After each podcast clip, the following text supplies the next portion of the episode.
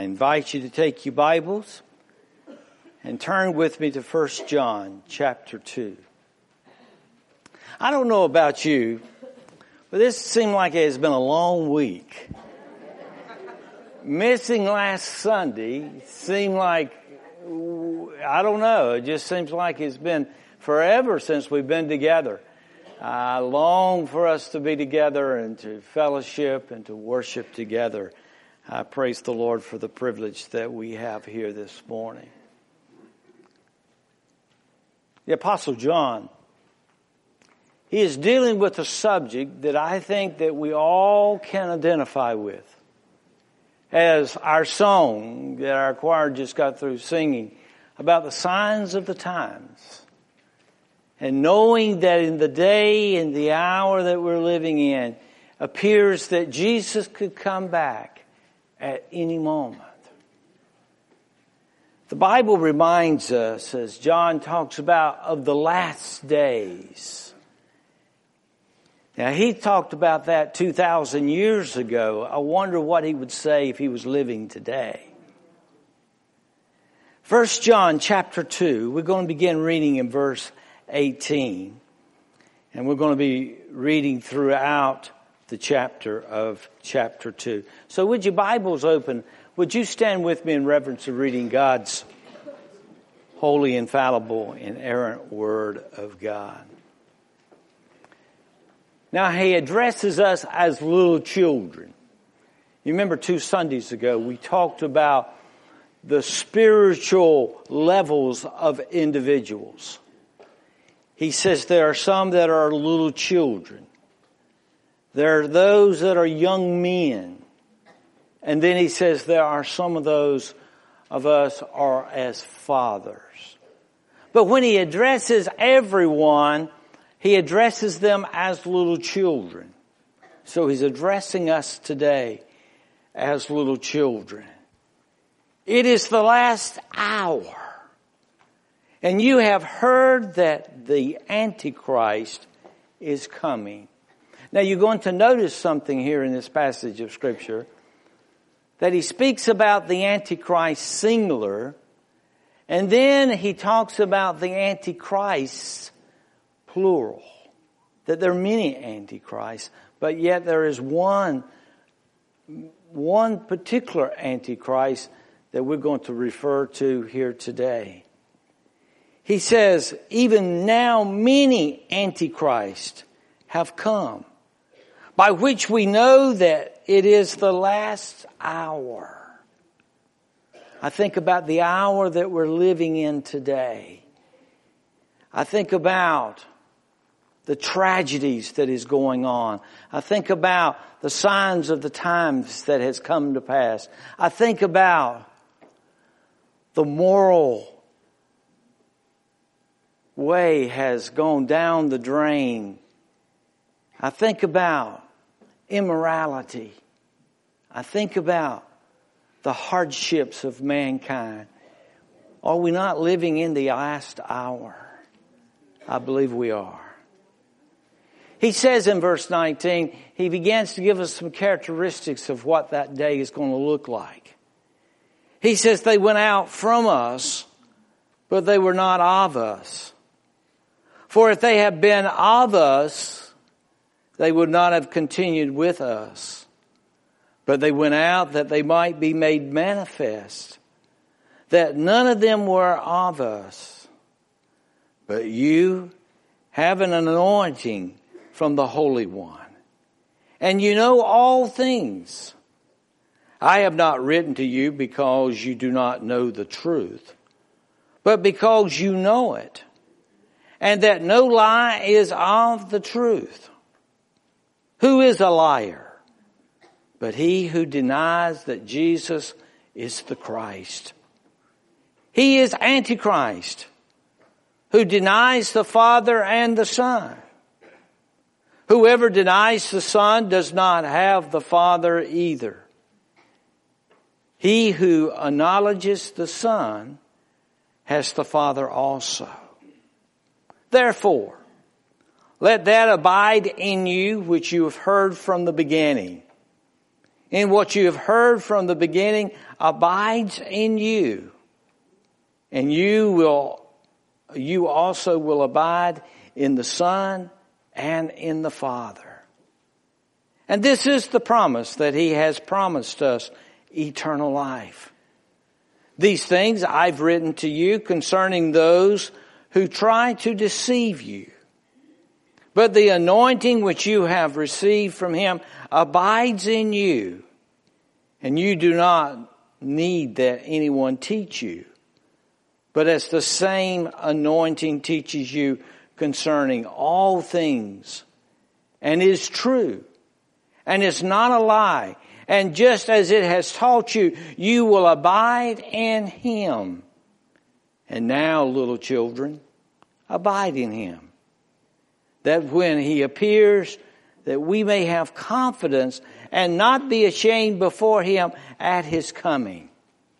If you know that he is righteous, you know that everyone who practices righteousness is born of him. Amen. Father, in Jesus' name, we come together today looking forward to that hour and to that day uh, that when Jesus Christ will split the eastern sky and will rapture his church and to take his body, his bride, back home with him. What a joyous occasion that will be. But Lord, beforehand, the Bible reminds us that we will be living in perilous days, days that would be hard to accept. Days will be days of deception, days of immorality, days of great dread. Father, may the Spirit of God be upon us here today. Anoint us, fill us with your Spirit, anoint us with your power, that we might be able to take the Word of God and allow the Spirit of God to part truth here before us today. May it bring honor and glory to your precious name. And Father, we'll thank you and praise you. In Jesus' name, amen. As you're being seated, I'm reminded of the story that you probably no doubt have heard, but it certainly fits the setting of the hour that we're living in today. An old farmer and his wife was laying in the bed and he was awakened by the uh, grandfather clock as it began to strike. And he began to count those strikes upon that clock and what was so amazement, it went all the way up to 17. Old farmer woke his wife up and he says, wake up, Nellie. It's later than it's ever been before. I believe that is so true today. Do you not agree? That it's later than it's ever been before. The Bible says that we're headed to some perilous days, perilous times, times of debauchery, times of great hardship, times of trouble. When I began to think about that, I think of several factors. I think, first of all, I think about the intercession factor. More than ever, the church needs to be upon its knees. When we began to think about the coming of the Lord and we think about in the last days and we think about of what is headed for this particular world, our church and individuals should be upon their knees being coming before the throne of God, praying for God's blessings and His protection upon our lives and upon the lives of our families. So there is what I would call intercession factor, but soul winning factor. More than ever, there should be a time then like it is today for us to be able to go and to share the good news of the gospel and to realize there are people that are waiting for somebody to come and tell them that God loves the world and that God gave His Son that they might have life and life everlasting. I don't believe there's a greater day, a greater opportunity than what we have here today than to see people coming to know Christ as their Lord and Savior. What a testimony we had this morning. A young boy giving testimony that Christ had given him eternal life. What a testimony of an elderly lady coming and giving testimony that at her age that she was in need of Christ being in the center of her life and coming forward today giving that testimony that should bless every one of our hearts and give us the right to understand that if there's ever a time to share the need of the gospel, it is of today. But not only an intercession factor, not only a soul winning factor, but a family factor. I cringe for my family. I cringe for my children as I think of the world that they're growing up in today. I should be praying for God's anointing and God's protecting blanket upon my family. And if there's ever that I need to understand the Word of God, ever a time, it is today that I will not be deceived and that my family will not be deceived. But there's a great comforting factor to know that God is still on the throne and that nothing comes this way without His approval and that God's grace and protecting power is upon us today. I want to share with you a couple truths here as we look at this passage of scripture for a few moments because what John is trying to do to us today is to teach us that this is a day and an hour that we need to be aware and awake of what God is trying to teach us of the Word of God. Go back to verse 18 for a few moments. You'll notice in the back of the bulletin there is an outline for you to follow along with us. And so I encourage you to follow along because what, what John is doing, he's giving us a word of warning. He is telling us today that we need to, first of all, to be aware that there is one that is coming upon the scene that is called the Antichrist. The Antichrist. The word anti literally means against or in the replace of. And so immediately you began to realize that there is one that is going to be coming upon the scene that is coming against the Lord Jesus Christ. That's coming to replace the Lord Jesus Christ. Look what he says in verse 18. We've read this a few moments ago. Little children, it is the last hour as you have heard that the Antichrist is coming. Now my friend, this is not a myth. This is not a make believe. John is saying in the latter hour of this world as we know of it today, there is one that is coming and he is going to come to deny the Lord Jesus Christ.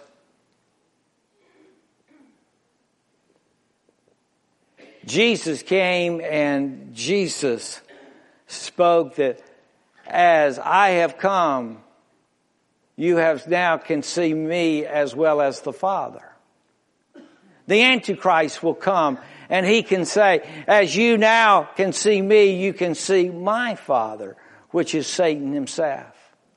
The Bible have gives certain names of the Antichrist. He is the devil himself. He is the son of perdition, son of judgment that there will come a day and time and an hour that Jesus will condemn him into the lake of fire, fly, the lake of fire.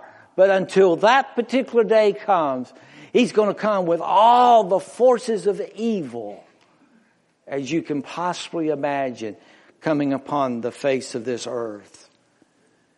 He is referred to as the lawless one.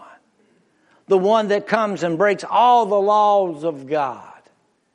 He is one that will come as the Bible refers to as the beast, speaking of his cruelty.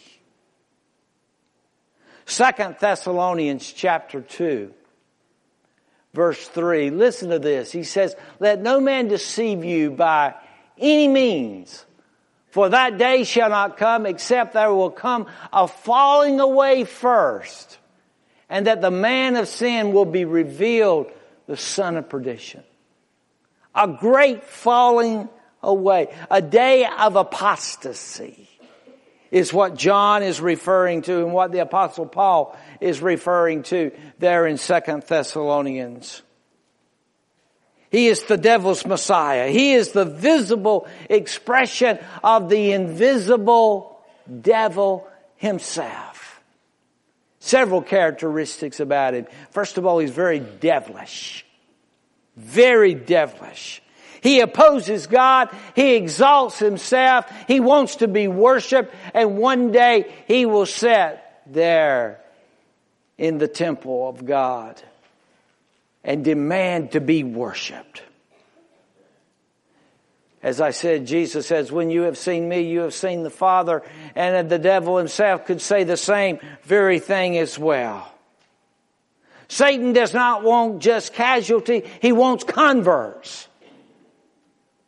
And that's exactly what we're seeing today. There seems to be a great falling away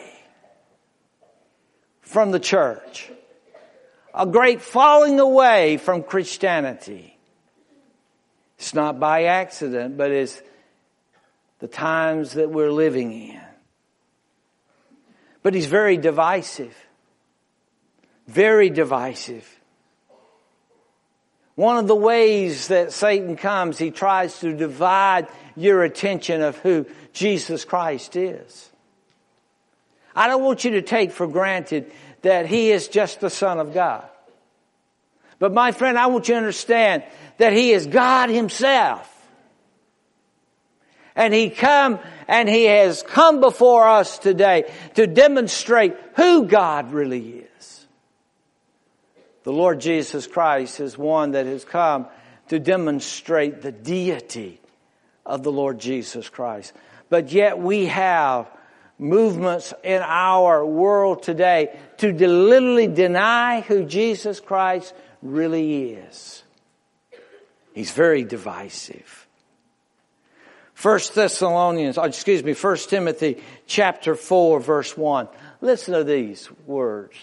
Now the Spirit speaketh expressingly that in the latter times some shall depart from the faith giving heed to seducing spirits and doctrines of the devil.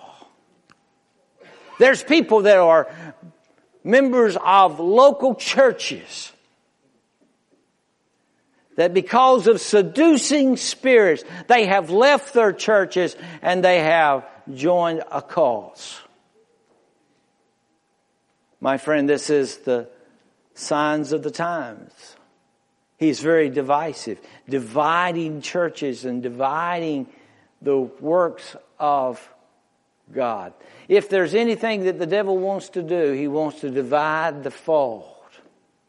If there's anything that the devil wants to do, he wants to destroy a local fellowship of the church. And he does anything and everything he possibly can to do that very, very thing. He's very divisive. He's very devilish. Very deceptive. Look what the Bible says in verse 20. But you have an anointing from the Holy One. And you know all things. In other words, he's talking to believers right now. He's saying, you've got the Word of God before you. He says, I have not written to you because you do not know the truth, but because you know it, and that no lie is of the truth. Who is a liar but he who denies that Jesus is the Christ? He is Antichrist who denies the Father and the Son. Very deceptive. He doesn't mind you joining a local church. He doesn't mind you being baptized. He doesn't mind you giving testimony that Jesus is the Son of God. He just don't want you to bow down to His Lordship. He don't want you to yield to His authority. He don't want you to yield to Him being Lord of your life. And my friend, how many we have in our churches today? They can give all the right answers, but they've missed the most important thing by 18 inches. They know Christ in their head, but they've never experienced Him in their heart. And when times comes of discouragement, times comes of division, uh, times come of where there's divisiveness, they fall by the wayside.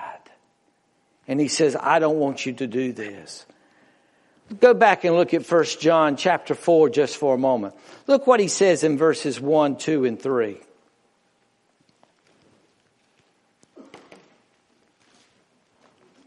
See, it really doesn't matter what you write about. If you're wrong about the Lord Jesus Christ and His Lordship, you're wrong about everything. Listen to what he says in verse 4, I mean verse 1 of chapter 4. Beloved, do not believe every spirit, but test the spirits, whether they are of God. Because many false prophets have gone out into the world. That's why I tell you to bring your Bibles. I don't care whether it's me that's standing in this pulpit or whoever is standing in this pulpit. Don't take their word for granted. Unless it abides by the word of God, my friend, we're not to believe them. That's why you don't want to just listen to just anybody. That's why you don't want to just read behind just any author or any particular teacher or any particular pastor or preacher. My friend, unless it lines up direct with the Word of God, the Bible says, don't believe them. Look what he says in verse 2. By this you know the Spirit of God. Every spirit that confesses that Jesus Christ has come in the flesh is of God. And every spirit that does not confess that Jesus Christ has come in the flesh is not of God. And this is the spirit of the Antichrist, which you have heard was coming and is now already in the world. You are of God, little children and have overcome them because he who is in you is greater than he who is in the world. He that is in you is greater than he that is in the world.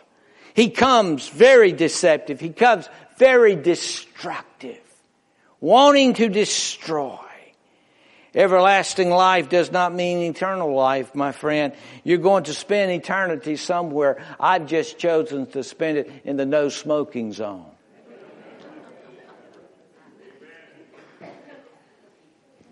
You're going to spend eternity somewhere.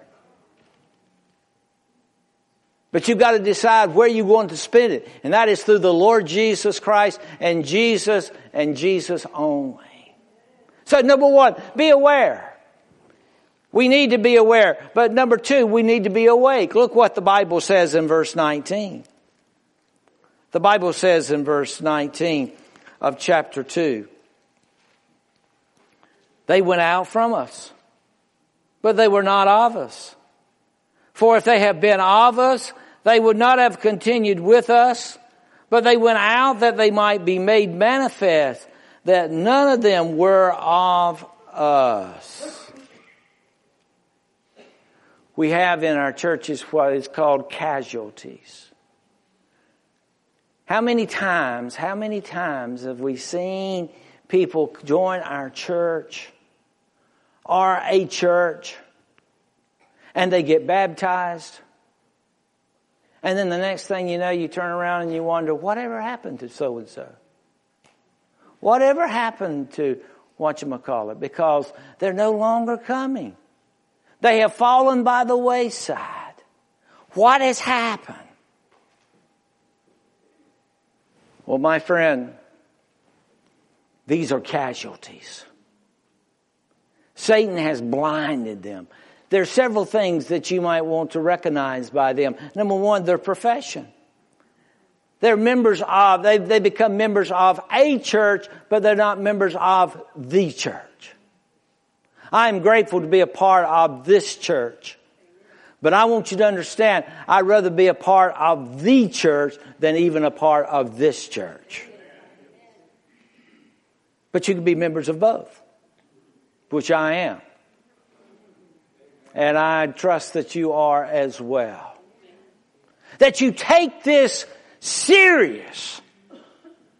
That as you come and you join the church, you've come to make yourself available to be used of God in the midst of that church.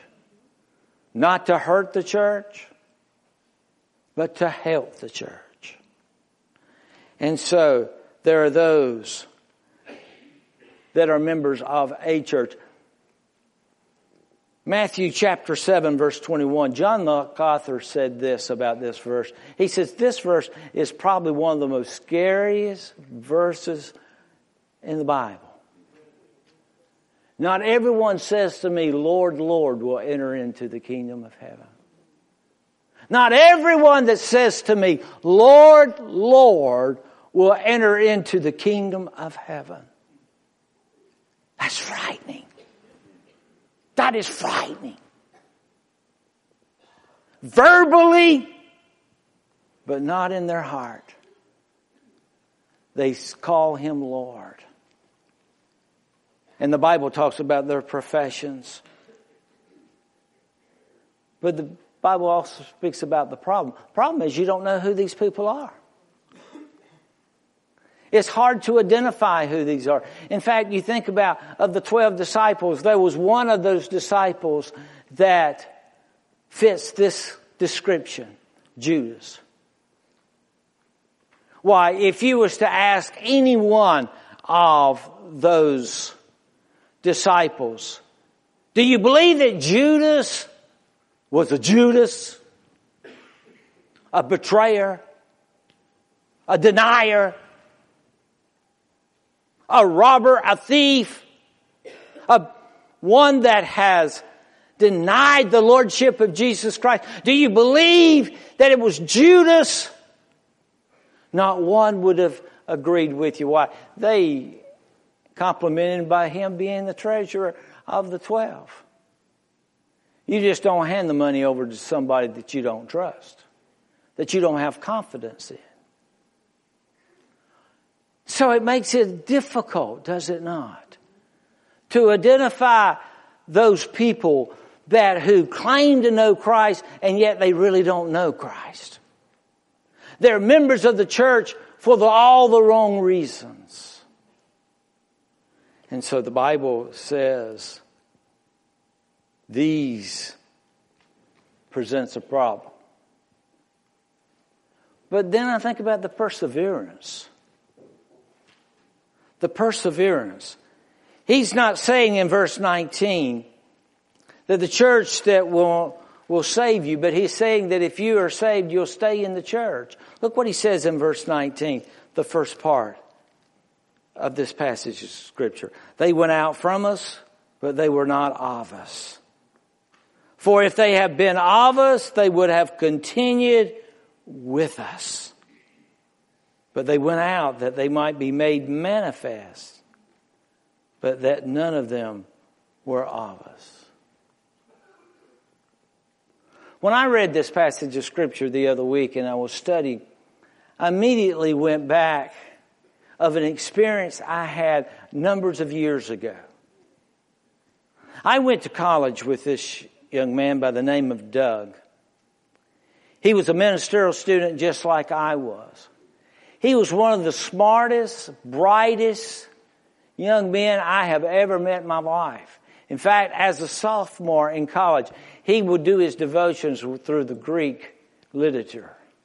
It was amazing of how committed this guy was. One of the best preachers, one of the best teachers I have ever experienced or sat under in my life pastored one of the larger churches in Gastonia, North Carolina.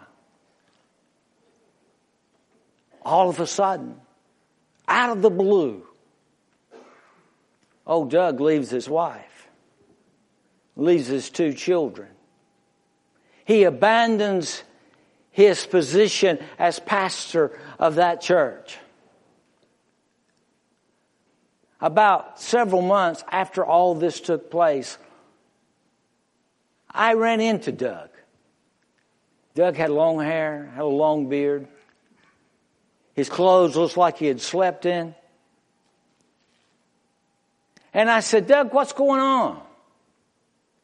And this is what he said to me. I'm an agnostic. What did you say? I'm an agnostic. I don't believe, and I don't even care whether there is a God. Now, how in the world can a man appear to be so rich and so on fire for the Lord one moment and then in the next moment be of the opposite? He were among us, but he were not of us. That's why, my friend, Satan will try to do everything he can to deceive us so that he can destroy you.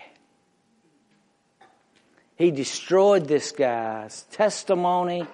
He destroyed, his life and destroyed his ministry. God never was a believer. Whatever happened to him, I don't know. But here was a guy that started out so strong and yet ended up in such a way that can only be described as Satan himself.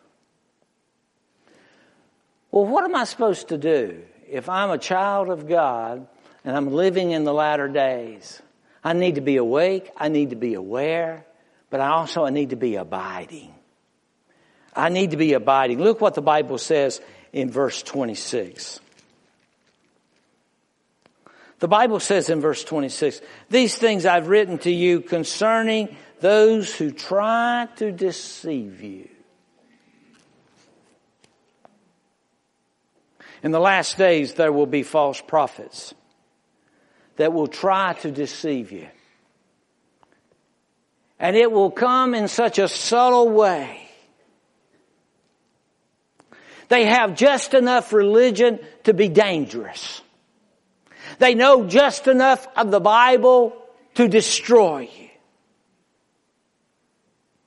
I'm amazed of many of the famous cults today that we have in our world and our society have come from Christian churches. Sun Myung Moon was raised in a Presbyterian home. Joseph Smith, founder of the Mormons, was reared in a Presbyterian home. William Miller, founder of the Seventh day Adventists, was a licensed Baptist preacher. Charles Taze Russell founded the Jehovah's Witness, was a Presbyterian at one time. Mary Baker Eddy founded the Christian Scientists, was a Congregationalist, and reared in a very strict Christian home. And they all became apostates. And they leave an apostate religion. See, Parents, I want you to understand it's not enough for us to teach our children what to know, but we need to teach them why they know it. You have a responsibility, my friend, because I want you to understand they're under your care at this time. But there will come a day where they'll go off to college or go off to some other place and could find themselves under teachings that would be contrary to what you believe. First of all, I want you to know that you should be abiding in the Word of God. The safest place is the Word of God. Listen what the Bible says in verse 24. Therefore let that abide in you that you heard from the beginning. If what you've heard from the beginning abides in you, you also will abide in the Son and in the Father. Talking about the Word of God. Abide means to remain. Abide means to stay steadfast. They tell us that the way that they train these men and women as professionals to uh, detect counterfeiters today is that they are trained to know the real thing. Know it so well that when they see something that is not real, immediately they detect that it's not real. That's why, my friend, you can't pick up this Bible once a Sunday and dust the dust off of it and come to church and think that you're being fed and growing and maturing and developing in the ways of God. But it must take a steady diet, day by day, day by day, and digesting the Word and allowing the Word to become true and real in your life. And that you mature in the full understanding of the Word of God. See, the way that you know the Father is through the Son, and the way that you know the Son is through the Word, the Word of God. But you not only abide in the Word of God, but you abide in the Spirit of God. Look what the Bible says in verse 27. The Bible says in verse 27, but the anointing, you underline that word. But the anointing which you have received from Him abides in you. And you do not need that anyone to teach you, but as the same anointing teaches you concerning all things and is true and is not a lie. And just as it has taught you, you will abide in him. Anointing. To remain. To abide. The word anointing means unction. Back during the Old Testament days, prophet, priest, and king, when they would get ready to go out and perform a particular duty, they would pour oil upon them as symbolic as the anointing of God's Holy Spirit would be upon them. At the moment of the new birth, the Holy Spirit of God anointed you to be able to interpret the Word and to be able to, to part the Word and to understand and grow in the Word protects you. See, I can share with you truth, but only the Holy Spirit can part truth with you. If it was not for the Holy Spirit, the Bible says that the Antichrist could deceive even the elect. The very elect. So don't be so such a one that stands up with great pride and said, Ha, I can never be deceived. But Satan himself could deceive us all if it was not for the help and the work of the Holy Spirit. But thirdly, we should not only abide